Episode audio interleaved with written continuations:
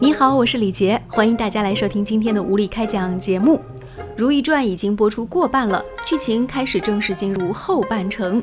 那在剧中，阿若、还有高羲月、还有富察皇后都已经纷纷下线了。另外，对于如懿来说，几番宫斗，终于要晋升皇后的位置了。当然，这也是《如懿传》的一个重要的分水岭。还有一个标志性事件，就是她的贴身宫女索馨的离开。而伴随着索馨的离开，让很多网友们喜闻乐见的一个人物终于上线了，这就是容嬷嬷。相信看过《还珠格格》都会对里面的这个容嬷嬷心狠手辣、欺负小燕子跟紫薇印象深刻。而在《后宫如懿传》当中的容嬷嬷也终于上线了。她呢，具备有如懿之前两个贴身宫女的共同特征，一个是狠心背叛的阿若，一个是忠心护主的索心。容佩这个角色具有两个人的特征，第一就是忠心耿耿，第二就是狠心绝辣。那么容佩刚上线就显示了容嬷嬷的秉性，玩起了扎针大法。在四十九集的预告当中，皇后警告嘉贵妃赐了她一对红玉髓的耳环，而且呢，耳环的穿针孔非常的粗，一看就是让她在受点苦。一开始啊，这嘉贵妃还说自己耳洞太小，根本就穿不进去。容嬷嬷可不管你这些，她讲了一句非常经典的话：穿孔的针身。比寻常的粗了两倍不止。臣妾的耳洞太细，穿不过去。戴耳坠原不用劳碌嘉贵妃，穿不穿得进是奴婢的本事，肯不肯让奴婢穿，便是嘉贵妃自己的心意。贵妃复位来之不易，妹妹可别轻易又丢了。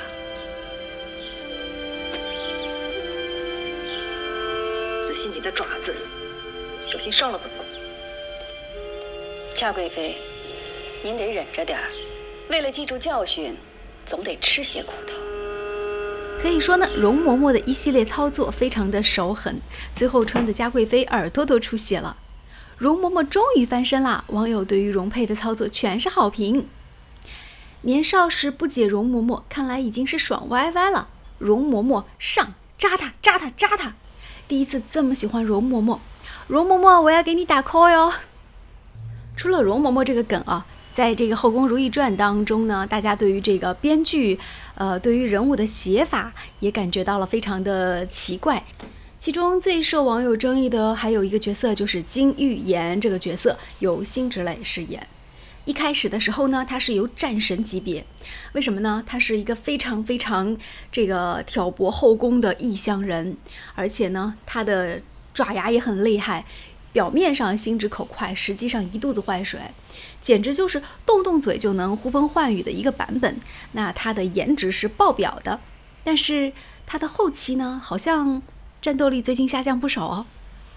尤其是最近这件事情，就是诬陷如意和安华殿大师偷情，简直是自作孽不可活呀！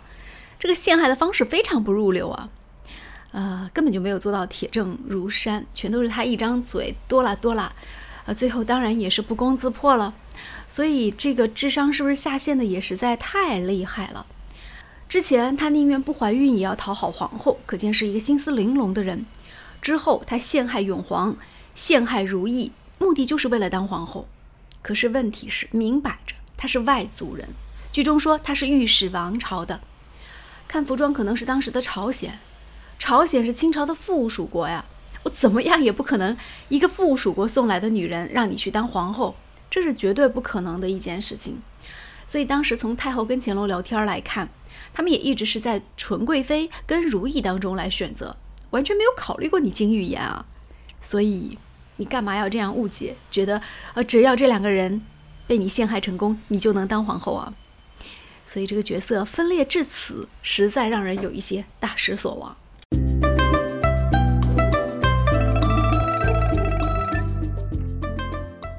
说完了《后宫如懿传》，我们来看一个奇葩的作业。最近啊，上海一个网友说自己家的孩子所在的幼儿园要求家长指定看综艺节目，还要写一万字的观后感。幼儿园表示，目的是为了让家长总结学习更多的育儿知识，所以有的家长甚至为此奋战到了凌晨三点，有的憋了一晚上才写了一千字。好吧，我很想知道的是，这个老师会认真看这一万字吗？广东佛山一个小学数学老师留的数一亿厘米的作业，过去才多久呀？就出现了这个凌晨拍两点钟月亮的作业。现在又一个奇葩的幼儿园作业又出现了，这样的作业真的有必要吗？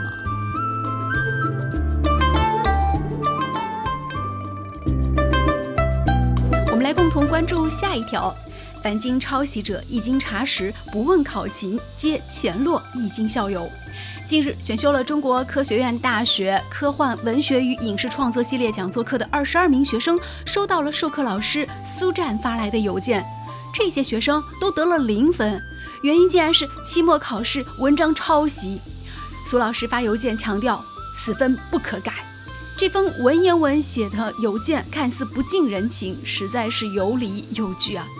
苏老师对涉嫌抄袭文章进行严格的鉴定，有实锤之后才判定零分，不冤枉任何一个人。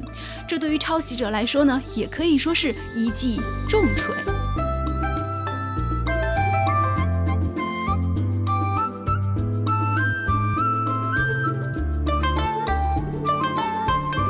接下来，我们来共同关注一个演员的离世。北京人艺剧院发布消息说，人艺的著名表演艺术家朱旭，二零一八年九月十五号的凌晨两点二十分在北京逝世，享年八十八岁。朱旭一九三零年二月出生在辽宁沈阳，一九四九年进入华北大学，在。华大三部戏剧科学成毕业之后呢，就一直留到剧团工作，从灯光师到演员，开启了自己的戏剧人生。代表作有《变脸》《末代皇帝》《似水年华》。他的人生最喜欢的一句话就是这样的一段名言：“会演戏的演人，不会演戏的演戏。”他将这两句话作为自己的座右铭，在自己钟爱的舞台上站了整整一个甲子。在一九八四年，已经五十四岁的朱旭是初涉影坛，成为了荧屏的常青树，参演了电影《红衣少女》《清凉寺的钟声》《小巷名流》《古书艺人》《绝里人家》《新乡》《我们天上见》《变脸》《洗澡》《刮痧》，还有电视剧《末代皇帝》《大地之子》《似水年华》《沧海百年》《日落紫禁城》。他不着痕迹的表演被评论是完全不是在演戏，而是在生活。他曾说，演员在日常生活当中就要养成观察生活、认识生活的习惯。所以他自己也是有着广泛的爱好，比如说下围棋、拉金壶、扎风筝、习书画、画彩蛋，都是广泛涉猎的。他还曾经为影视剧做配音和配唱，让人感受到一个演员对于生活的祭奠。是的，演员就是要对生活不断的观察。顺带说一句，在上个星期播出的《我就是演员》这个综艺节目当中，有一期是左小青对阵严素汐，然后出演的片段，我记得是一九四二，我印象特别深。哦，我觉得那个片段左小青的演技可以说完爆严素汐，但最后严素汐是拿到了更多的票数，大家会觉得她的演技啊比左小青更好。我我还是坚持我的观点，演戏应该以情动人，因为你的情感到那个份上了，你的演技会自然而然的流露。所以，我我觉得我应该是体验派吧，呃，技技术派可能在喜剧演员那一块更加需要一些。所以当时徐峥很坚定的站队严素汐，嗯，可是还是有很多人觉得，其实演戏还是更多要走心，从内而行的。